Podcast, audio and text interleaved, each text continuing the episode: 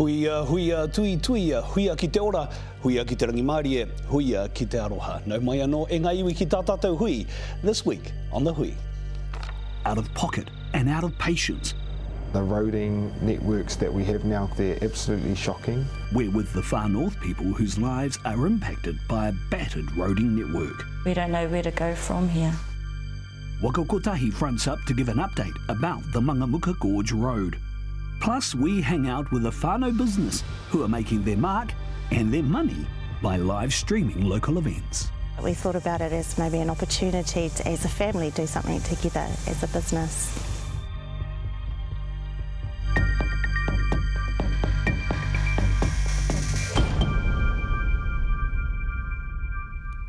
O ki atu e te pōwhaiariki nau mai rā e tau maramati hewa mauri ora kia tātou katoa and welcome back to the hui. We begin the program this week acknowledging Professor Rangi Mātāmua, New Zealander of the Year for 2023. Professor Mātāmua is the man behind Matariki and the Chief Advisor Mātauranga Matariki. The award recognises an inspirational New Zealander whose accomplishments have had a significant and beneficial impact on the nation. Nō reira, e karaerangi nā ua nō i pūpū i homai ko ngā kupu kōrero a ngā āweko e pāna kia matariki ki te mata o te whenua e ao te honore, e ao te tohunga and he's a Hurricanes fan. For now though, we turn to the north. Mangamuka is a small rural settlement of just over 500 people living in the far north of Te Ika Maui. But years and years of flooding have repeatedly destroyed their lifeline, State Highway 1 north to Kaitaia through the Mangamuka Gorge. So why hasn't it been repaired? And what do the delays mean for whānau and locals? D'Angelo Martin investigates.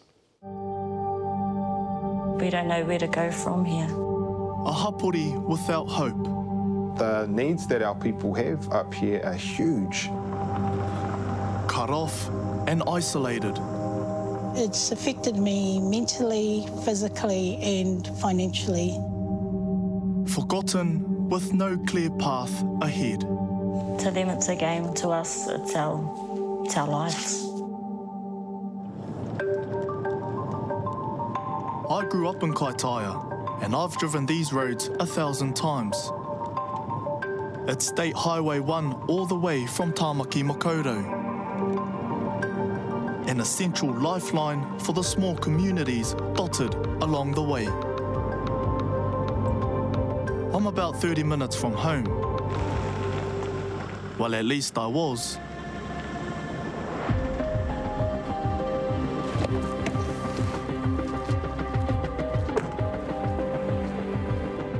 This is as far as anyone can go, with no certainty whatsoever on when Mangamuka Gorge Road will reopen again.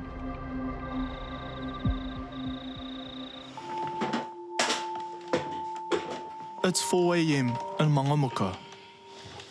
Henare Tautari has to start his day early to keep himself alive.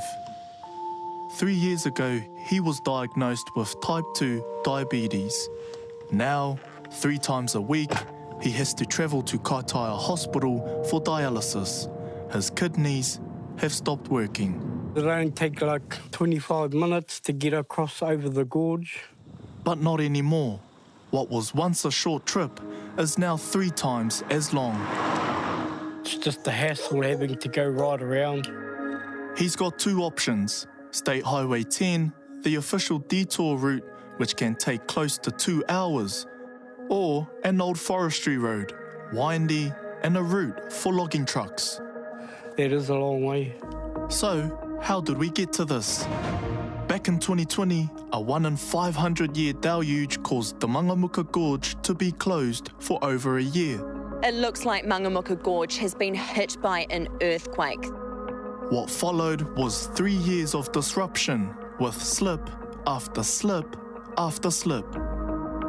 There was hope. There was hope because it was able to be fixed again. In November last year, the road was cleared, and Henare's daughter in law, Patience Wuramu, thought life was back to normal. Until January this year, It was just like, oh, here we go again. Like, it's happening again. But this time it was worse, and then now there's just no hope at all. Yeah.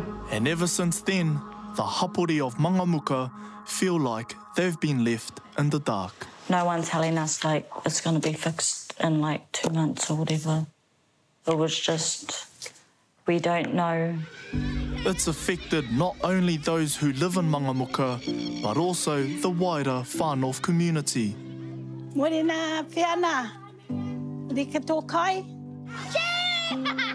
Close to 200 tauira turn up to Te Kura Kaupapa Māori o Te Rangi a Niwaniwa every day. Ki te koe ki ko ngā ka. E kōre mahi tahi me whaia Marianne. I love the work that I do. You know, the children bring me joy in class. Nā mihi ane. Ira matu. Marianne Bedgegood was living in Horeke, south of Mangamuka, to be close to her elderly parents, travelling to Kura and Kaitaia every day. I'm happy where I am. I'm living in Horeke. My lifestyle there is picture perfect.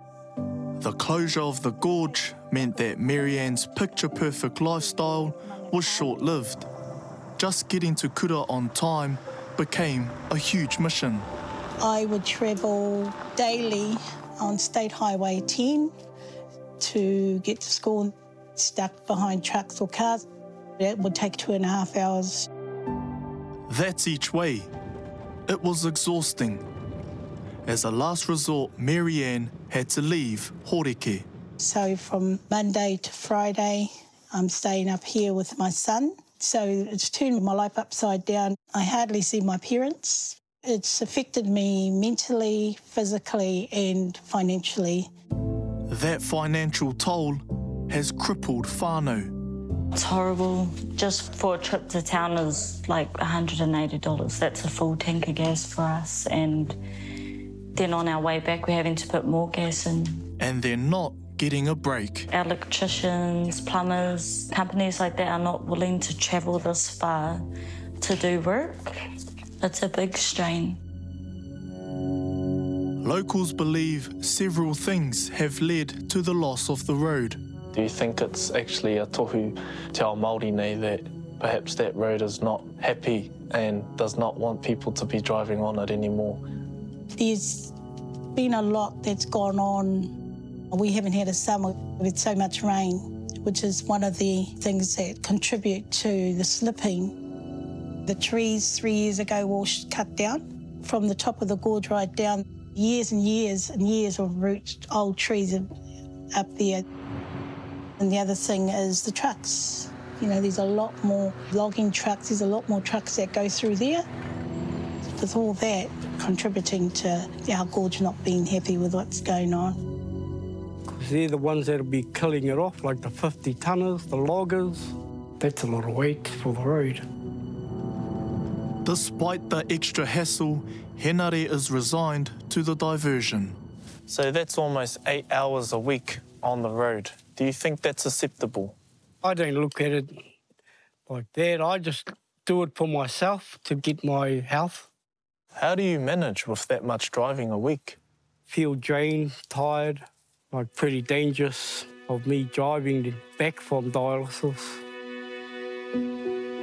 The hui was unable to access the gorge to see progress, if any, on the slips, and despite numerous attempts, no one from Waka Kotahi on the ground would answer the questions we had. Just like the people of Mangamuka, we were not a priority. We don't know where to go from here. No one really comes. So it's like a, say, a dead town. The roading networks that we have now, they're absolutely shocking. Far North District Mayor Moko Tepania has had enough. We need a significant change to how roading infrastructure is funded in this country. The government's priorities in how they fund roading right now, they favour big cities. You'll get the funding if you're looking at public transport. Public transport doesn't exist here in the far north. And he's got a solution.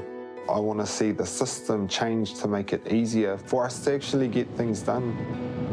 What we need is our own set aside funding so that we know that we are guaranteed in rural Aotearoa New Zealand our own pot that addresses the huge needs that we have. The hapori and Mangamuka are left without answers.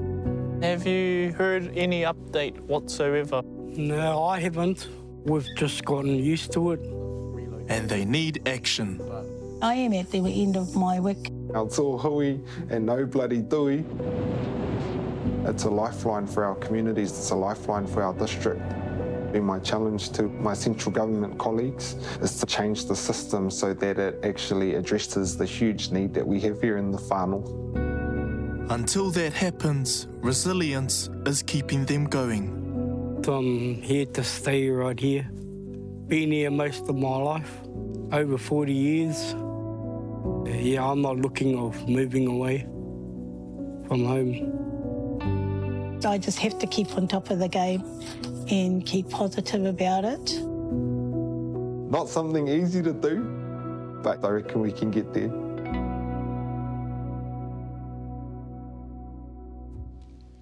D'Angelo Martin with that pūrongo and a lot of questions in it as a result. So I'll put those questions to Waka Kotahi's Far North State Highway Resilience Program Project Director Norman Collier. He can see, as you can see, he's in the studio here. After this quick break, stay with us.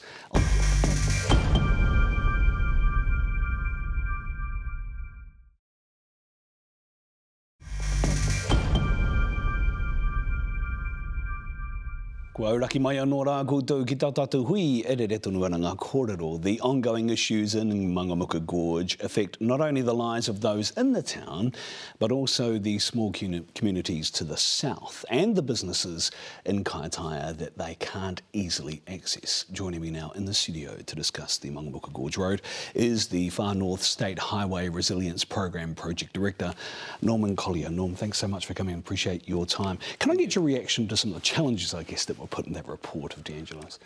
Yeah, it is rather challenging. Um, technically, we, we're dealing with a, a, a, huge challenge. These roads were built many, many years ago, and um, in, in, in the timeline when, when those were built, we didn't have the technology that we have now when building roads. Mm. So a lot of the failures we have in the road is actually deep down. Okay. Uh, yeah, so what about the personal impacts, though, on people like Henare, who was in that story?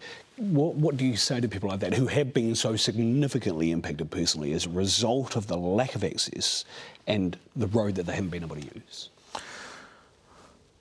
I would say that when we fix it this time, we do a good job and we, we take it seriously and we, not that we haven't in the past, but we, we, we do um, put that $100 million that the uh, board has approved to build this road back, repair it, and build it back better, so we don't face this inconvenience in the in the, in the future.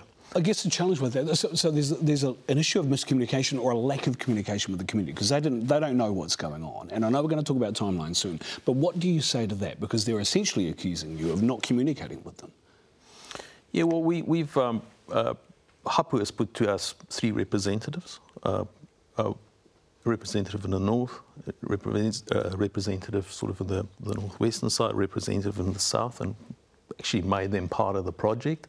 And we've had um, quite significant community feedback sessions in uh, in December and in January this year, and we're having another session come this week.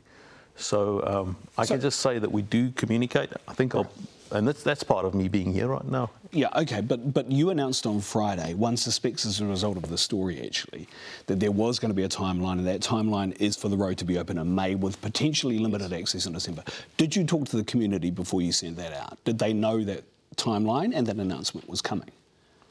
I believe so, yes. Okay, so if you talk to them then, why has it taken so long between January and May for a decision and a timeline to be announced? We had uh, significant technical challenges. First of all, we had to drill and actually uh, understand exactly geologically what we're dealing with. Now, now, we didn't know where some of these failures were when it happened, so we had to actually mobilize equipment on site, drill, and then do some soil analysis and see what the best method of repair is. Now, the problem is we've got 16 sites where we had to do this. So it's very hard to make a commitment to the community if you actually don't know the answer yourself. The mountain um, absorbed over the last year a significant amount of water, and that water is, is seeping through um, quite deep underneath the road. I'm talking in some cases 15 to 20 metres deep. So we had to establish where those points of failures are, and we couldn't make a commitment because we actually didn't know the extent of the damage. Um, if you look with the naked eye, um, you'd think you're just fixing what you see, but you actually got to go very deep and fix all the way down. Okay, so we're in April now. We're approaching what is supposed to be a very cold summer. We've had significant climate impacts on Aotearoa, particularly in the north. So when you say the road is going to be open in May, how sure is sure? Because who knows what's going to happen in winter with rain and the likes and floods and everything else. So how sure are you that May is going to be the timeline when we don't know what's going to happen with winter weather? I'm confident the way we program it that that's achievable. I, um, if, if, you're looking for guarantees, um, it's not something I can give, but what I can give is as many resources as what we can put in that gorge, we will put in that gorge. Did you consider not going back to State Highway 1 through Mangamuka Gorge? Was, was a solution or a potential solution to close that road indefinitely, to close that road permanently? In November, um, end of uh, 2022, um, we did uh, options analysis, and a wide range of options was looked at. And one of the options were definitely to close the road and not open it again. However, we looked at um, what this road means to the people and what this road means for our network, and we made a decision to, to actually, um, well, the board made a decision to, to put $100 million towards the rebuild and the build back better of the Gorge. One of the challenges that came in the story from whānau that D'Angelo spoke to was logging trucks and forestry and the impact of forestry, particularly at the top of the gorge. How do you respond to that and what is the solution to deal with that going forward? So, for example, would you consider no logging trucks going through the gorge again? No, we won't consider that because your logging trucks is not actually the root cause of the failure we've experienced in the gorge your logging trucks and your heavy vehicles, um, you, are spreading a load of 50 tons over 20 meters. But um, if you look at the weight of what a 20 meter deep um, road is on the side of a cliff, a, a, logging truck is, if you compare it to a car, is sort of, let's say you've got an elephant and you've got a mouse on the elephant's back or you've got a, a, a dog on the elephant's back. You, you know, that's sort of the, the, the problem here is that, that, that actual big, big, big lump of soil on which the road is built, that lump of soil has got a failure 20 meters down and getting washed away with water. So now what we have to do is actually pin all the way through with piles and drill into the.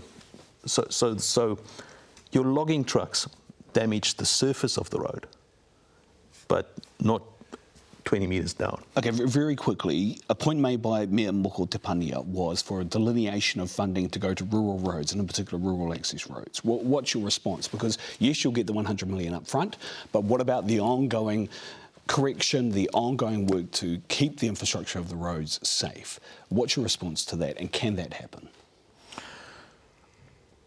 We at Waka Kotahi have a desire for more and more funding to be put to our um, uh, ongoing maintenance of our network and help us better maintain our roads in the future. But funding conversations is, is, is a balance. Do you support the idea though? yes or no? Yes, of course. So, so it can happen? Well, more funding towards maintenance of roads, I hope it can. Okay, Norman Collier, thank you very much for your time. Really appreciate you coming on the program. That was, of course, Waka Kotahi's Norman Collier. Kia tunu maira e hoama. After the break on the hui, we meet Te Arawa's young media moguls who started a whānau business in COVID. Now they're broadcasting to the world.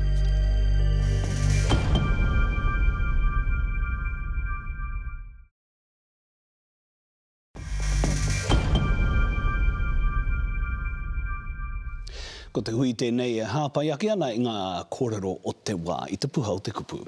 A group of young rangatahi in Rotorua are looking to change the broadcasting game in Aotearoa. Local Gecko Productions is a whānau-run business specialising in live streaming community, sports and cultural events. In just a couple of years, they've built their reputation in the local industry and they're already providing a path for rangatahi to enter the media industry. And e te purongo, a John Boynton. Uh, cheer team, obviously we've got a big setup already.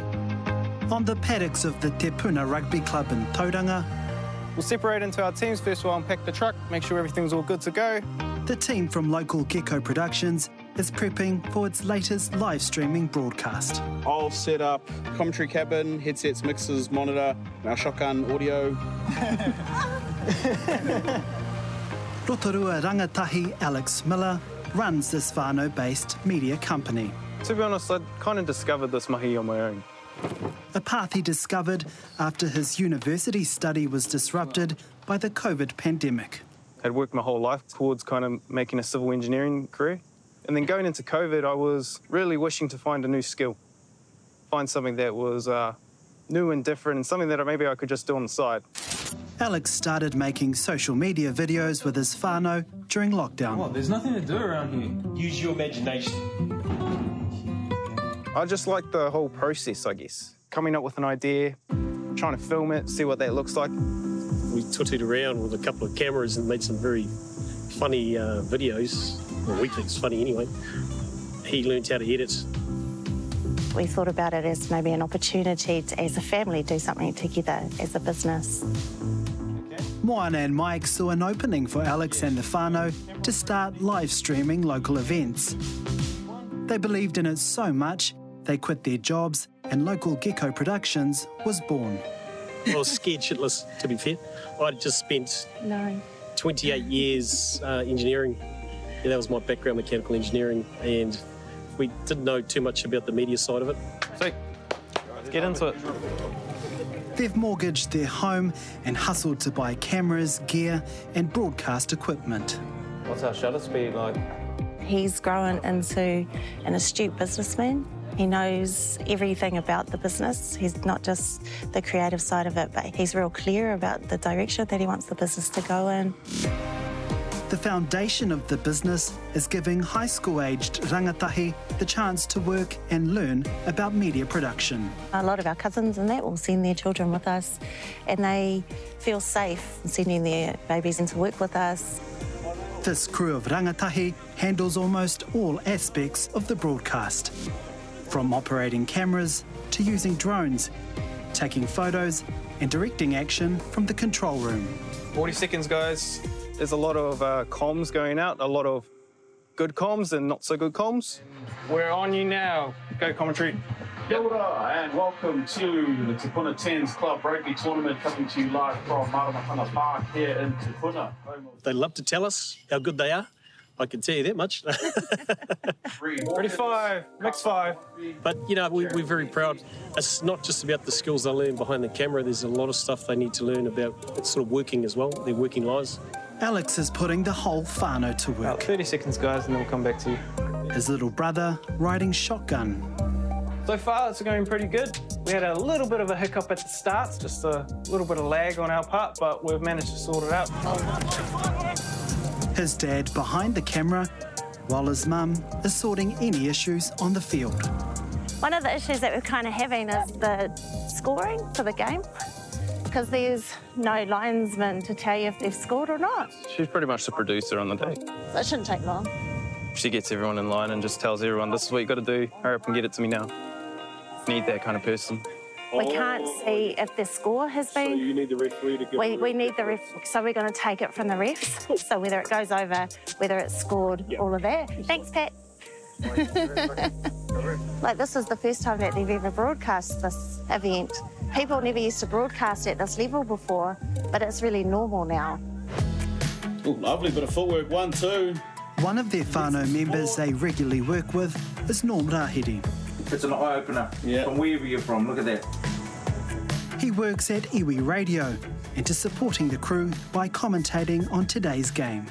It's good to have it live stream because we can actually reach our, our whānau and our uh, supporters from overseas or outside of the region as well. Next round, Pretty Rako, field one. As a former player at Te Puna, Norm sees the benefit of live streaming the event. Obviously, if someone's watching their, the live stream on, on that radio station or local Gecko, then sponsors will go, well, you want to be part of that because people are watching it. Huge potential, huge potential. It's the following day, and Alex has been asked to help live stream a charity event in Rotorua. Today it's a koha for all of Te Aroha, so definitely want to go out and do it. Local Te Arawa kapahaka groups are hitting the stage, fundraising for the victims of Cyclone Gabrielle. It's so cool to be able to kind of do stuff for Māori, for um, my iwi, my hapu, and to be able to do it with the people I know and people that I've grown up knowing. Alex is here offering a helping hand alongside the media industry mentors who've supported his journey so far. It was just kind of cool walking in today and just kind of getting the vibe of like, cheer my bro, cheer my whānau. What's the best part about being involved in this Māori media space? Knowing that it's for our people, knowing we're kind of doing something bigger than ourselves. And it's a space where local gecko is carving a place of its own. We see that this digital space is exploding, but we don't know what it's going to look like. And over the next two to three years, it's going to develop exponentially and it's going to develop fast. And our team are ahead of that game. The sky's the limit for any of these rangatahi. They're going to be the ones that will lead us. So, nah, it's going to be cool. Future's going to be awesome.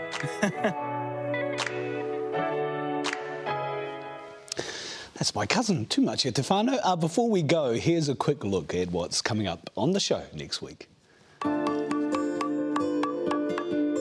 They're the young Wahine Māori creatives at the forefront of reviving Aute, an ancient lost art form. You can bring something back that was kind of on the brink of non-existence. How Aute, or Māori tapa cloth art, is making a comeback. It's really important to think of Aute as something bigger than just ourselves. It's something that belongs to iwi Māori and to wahine Māori as well. And ensuring its survival for the next generation. It'd be so lovely to have a lot of people that want to practice out there and that love it. And I hope that that is what our future holds. That's our hui this week at Tefano. Join us next week for more. You can watch all our stories on our Facebook pages and hui social media platforms, as well as on YouTube, and you can find them on newshub.co.nz. Ko wai hei rangatira mō tātou, ko wai, ko wai, ko tātou anō, kia mau ki te turanga. O taputapu a te haumi e, hui e, tā ki e.